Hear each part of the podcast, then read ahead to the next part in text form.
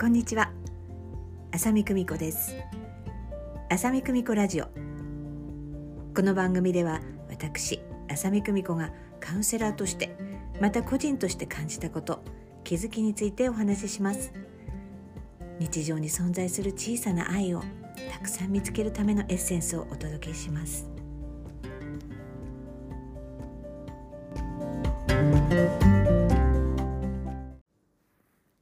改めまして浅見久美子です。いかがお過ごしでしょうか？え暑い暑い夏。ねえ今年も本当に暑くて、えー、でもやはりね夏は暑いに限るななんていうふうにね思います。これがねちょっと涼しくなるとね寂しくなっちゃうんだよね。ああもう夏終わっちゃうみたいな感じでね、えー、何事も今ここですよ。えー、ね無理せずに体調に気をつけながら素敵な夏をね過ごしましょうね。かけがえのない、今しかない夏です。えというわけで、今回もスタートいたしましょう。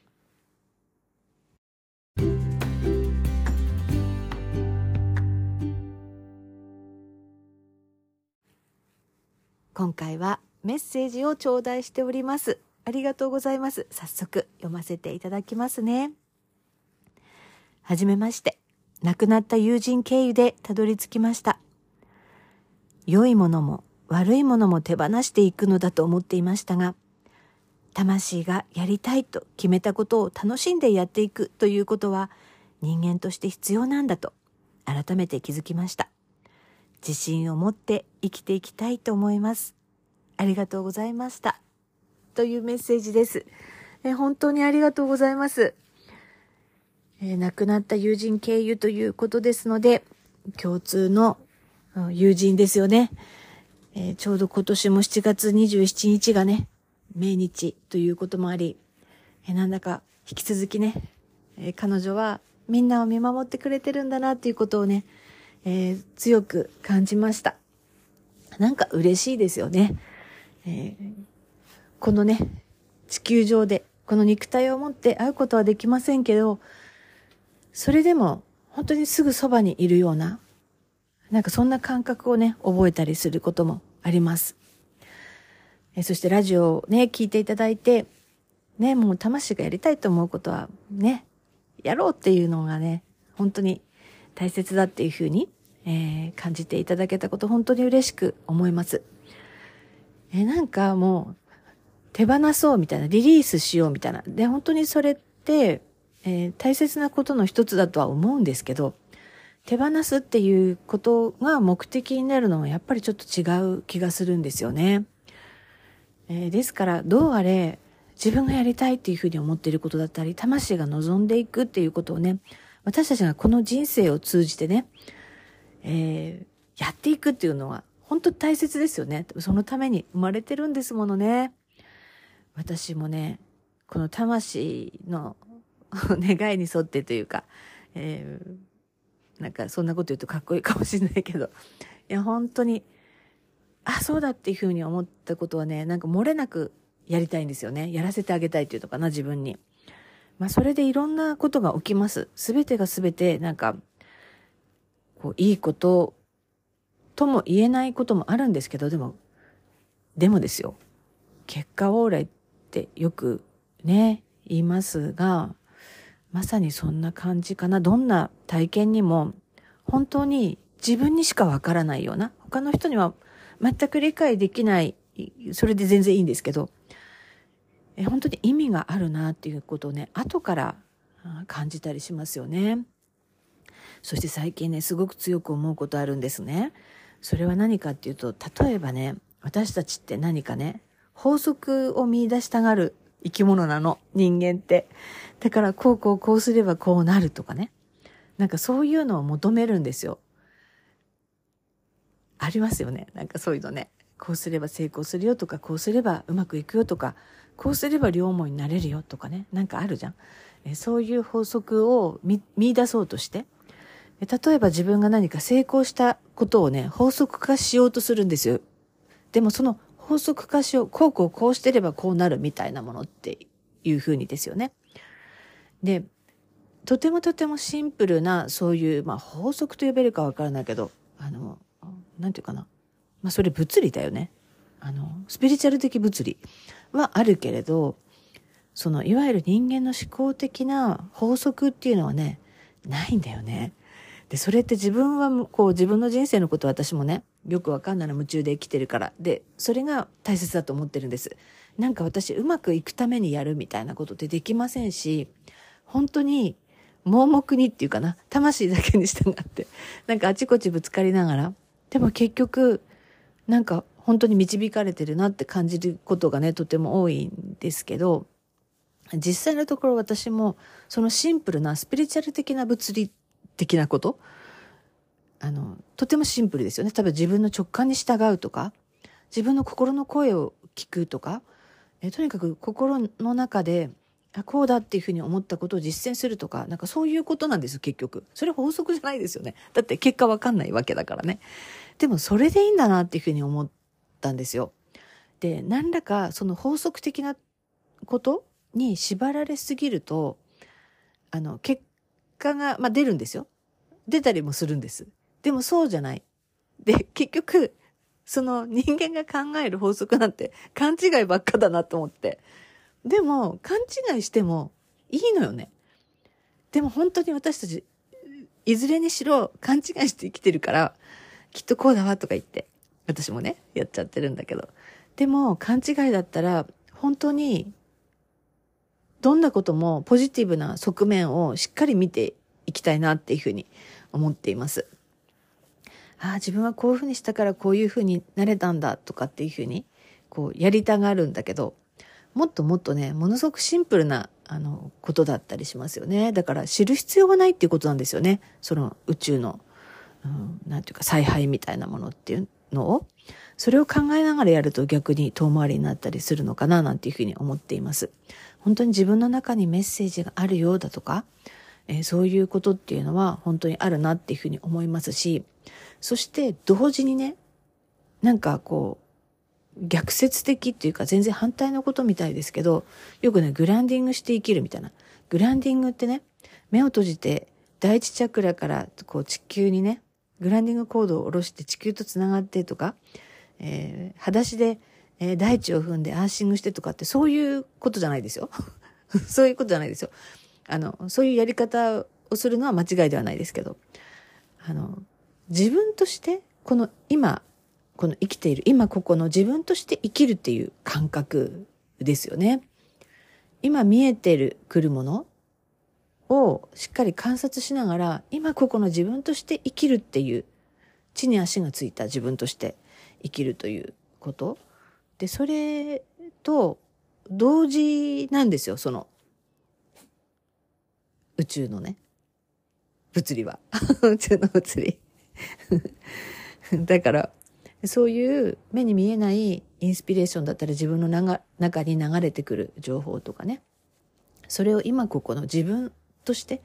生きるっていうことを通じてのみそういったエネルギーが流れていくのかなっていうふうに。で、その法則っていうのは頭の中で思考的に考えても大体なんかちょっと違う。だからその毎回そのやり方をやっていくとやっぱりちょっとずれちゃうんですよね。そうなの。それ面白いなと思って。だから私たち本当に何も分かってないから、本当にやりたいことは、あの、やってしまいましょう。このね、生きてるうちにねっていうふうにね、ますます、えー、思います。なんかね、いいことが起きてる時っていうのは多分そういうのはやりやすいと思うんですね。比較的。えー、だけど、なんかうまくいかないような時っていうのは、やっぱりやり方が間違ってるのかなとか、もっとこういうふうにした方がいいだろうかっていうような思考に入るじゃない、どうしても。で、まあそれもすごくね、まともなんだと思いますけど、えー、そういう時こそ一歩立ち止まって深呼吸して、本来の自分に戻っていくっていうようなことをしていくといいのかなっていうふうに本当に思いますね。どんな時も何々がダメだからとかっていうふうに考えないっていうね。ちゃんと自分の中に流れている、うん、その、魂的な欲望っていうのかな？願いっていうのかな？祈りっていうのかな？えそういうものを聞いていきたいですよねっていうふうにね、思いました。しかも自分という存在を通じてねワクワクするよね、えー、怖かったりもしますが本当にどんなことにもねどんなことにもですよ。素晴らしい側面がある。ポジティブな側面があるんですよね。本当にねあの最初から私たち勘違いなのであの勘違いするんだったらポジティブな側面を見ていくそうするとね誰も傷つかないんですよ。自分も傷つかないし、他の人も傷つけることがないんですね。いい側面を見ていれば。まあね、あの、絶対じゃないよ。あの、例えばさ、え誰かがこう、すごく幸せになったとして、それで勝手に傷つく人はいるじゃない、いいな、みたいな風に。まあ、それだけはもうどうにもならないっていうかね。っていうか、自分以外の人のことをどうにかするっていうことから、えー、ちょっと意識を、えー、つながりすぎないで、えー、自分自身をまず満たすっていう意識っていうのは今はまさに、えー、すごく大事なことなんじゃないかなっていうふうに思いますよ。えー、ちょっと考えてみてほ、えー、しいんですよね。例えば、えー、今回メッセージをくださった方、そして私の共通の友達、今ね、この世にいませんけど、えー、私たちがこの地上でね、あ、生きててよかったわ、みたいな。こんな楽しいことあってとか、こんな悔しいことあってとか、魂震わせてたら本当に優しい微笑みで、まあいいわねっていうふうにね、見てくれると思うんですよ。本当に、懸命に、今ここで自分を生きるっていうことをね、ますます極めていこうと思ったね、えー、そんな夏です。悔いなく悔いなくね、生きようね。わからない言葉全部自分の中にあるっていうことっていうのはね、おとぎ話のことではないの。そして、何らか自分の中に流れている、それを体験していく。自分が何か行動を起こしていくとね、何らかのことが返ってきますね。えー、それを通じてまたね、私たちは何かね、楽しい人生、楽しい瞬間を生きることができます。え私たちは完全に自由で、そして完全に守られているということをね、折に触れて思い出していきたいな、なんていうふうにね、思いました。ありがとうございます。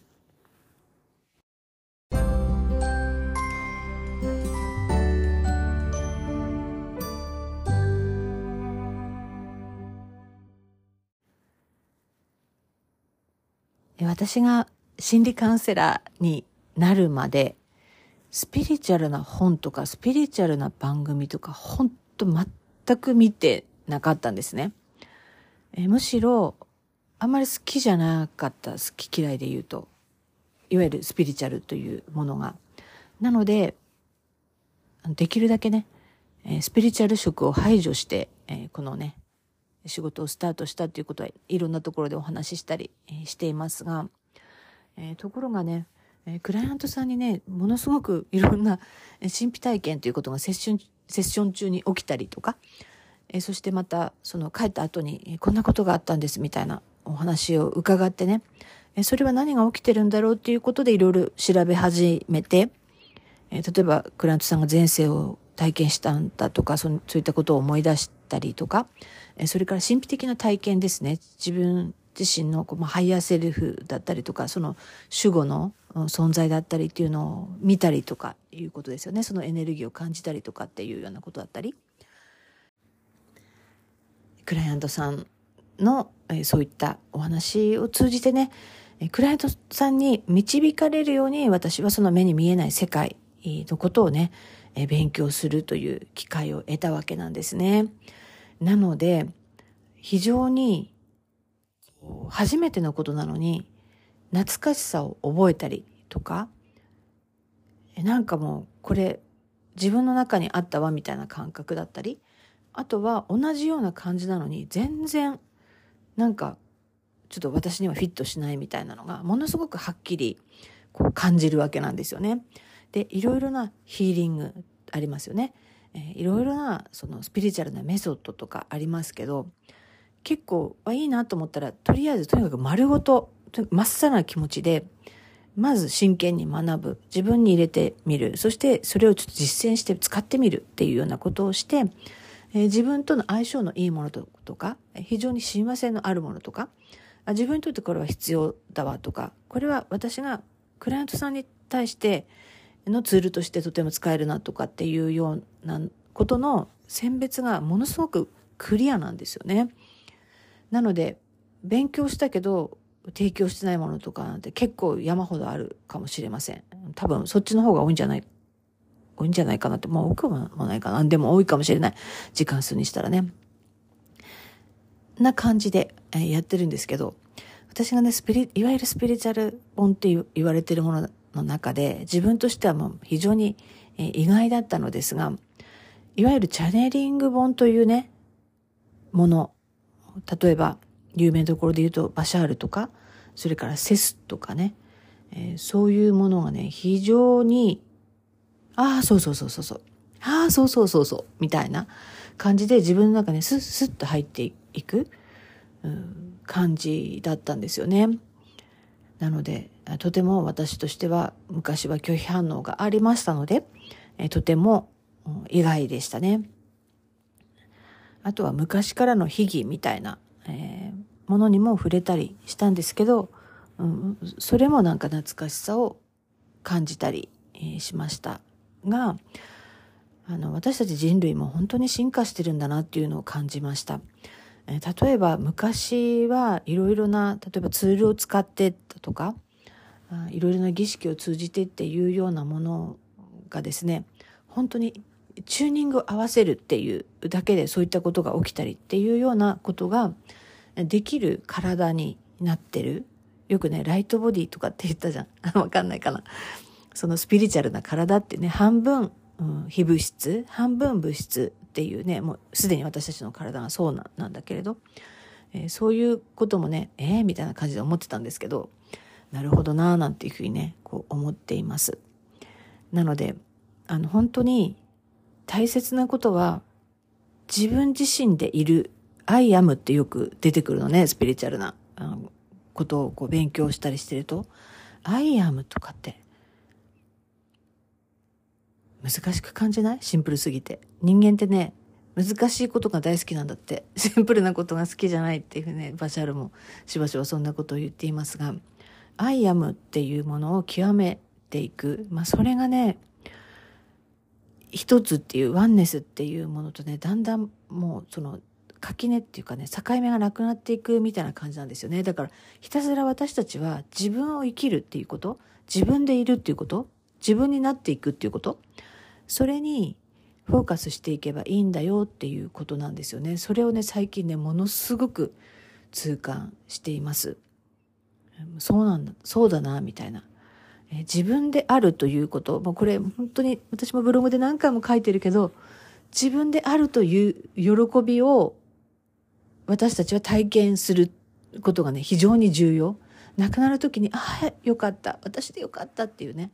だって最初からそうなんだから。だから私が嫌い、自分が嫌いです、みたいな、あの、感覚になることはあると思うんですよ。あると思うんです。でも、厳密に言ったらそんなことはないんです。そういうふうに言ってみたいんです。そういうことそれも含めて体験したいことということなんだろうなっていうふうに思っていますだからね、えー、この夏というかあのずっとそうなんだけれど究極的にそれを極めてみたらどうなのかなみたいなことに私の関心が今ありましてそれって本当に今ここなんですね。で今ここっていうことはね、心理学の学びの中でも出てきますし、now and here っていうことでね、スピリチュアルのところでも出てきます。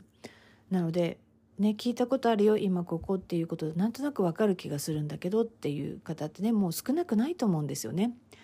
でもそれを本当に全身全霊で楽しんでいく、今ここっていうことっていうのは、まだまだ私は、えー、学びの過程の上にいるなっていう感じなんですね。なので、えー、これを極めていこうと思いました。えー、それで、あの、6月のね、えー、末に、えー、コロナになった時も、コロナになってる自分はね、十分楽しめました。本当に、あこういうこともあ本当に喜びなんだなっていうねこれもまたエクスタシーなんだなって大変なんだよその時は。だけどそれでもなんかねちょっとあ楽しいっていうかな。楽しいってなんていうか苦しいんだけどね。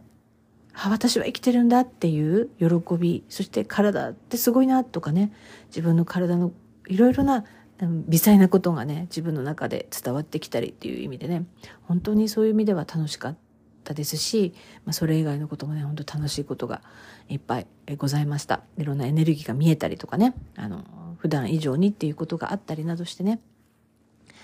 えー、そんなね不思議なことをやりつつも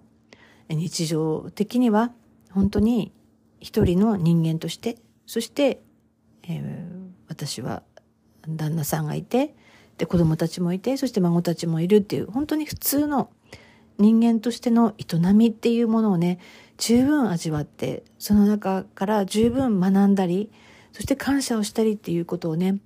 えとことん味わい尽くしたいなっていうふうに思っています。だから私ねこの人間として生きるっていうことがね本当にスピリチュアルだなっていうふうにあのめちゃめちゃ思ってます。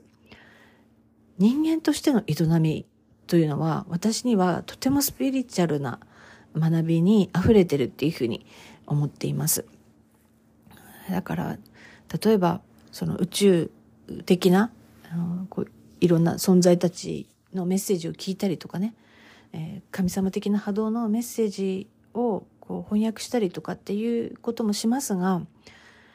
それと同じくらいっていうかねもう分けられないよね。何か家族の中で何かが起きた時とか、なんかそういうお話を聞いた時とか、家族と共に過ごした時とか、なんかそういうのとね、なんか全部ね、同じかけがえのない出来事だなっていうふうに思っています。今ここだね。ということで、えー、この夏、8月12日、仙台に参りますが、なんとね、東京に来てから初のこの都内をお盆期間中に 出て、この渋滞のね、波を体験するという新しい体験に、ちょっと今ワクワクしております。大変だろうなと思いますけど、えちょっとね、都会人の洗礼っていうことですよね。これもね、都会に住んでる人の、ね、洗礼。みんなね、ふるさとがあって、そこに向かってね、行くんだよね。今はどうだろう？昔より分散してるんだろうか？わからないけど、えー、とにかく行きます。えー、ちょっと私は本当にね車が運転できないので結局新幹線もあのいっぱいで、えー、そして高速バスとかも本当に随分前からいっぱいでっていうお話でしたので今回はレンタカーで、え、行くことにいたしました、えどうなることやらという感じですがワクワクしながら、えこれもね今ここということで楽しんでいきたいと思います。えー、ラジオを聴きの皆様もね、素敵な夏をお過ごしください。お聞きいただきありがとうございます。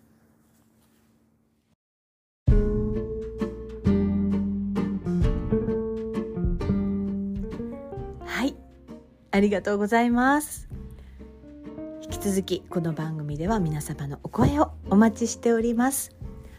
番組の概要欄にコミュニケーションフォームございます。そちらからコンタクトしていただけますし、いつものように公式 LINE そしてメッセンジャーやインスタグラムの DM メールなど、えー、どちらからでも、えー、送っていただけますので、えー、お待ちしておりますね。ということでこのねお盆も過ぎたら結構ねもう秋のね気配を感じるかもしれませんね。え悔いのないように今ここということで楽しんでまいりましょうね。浅見久美子でした。またね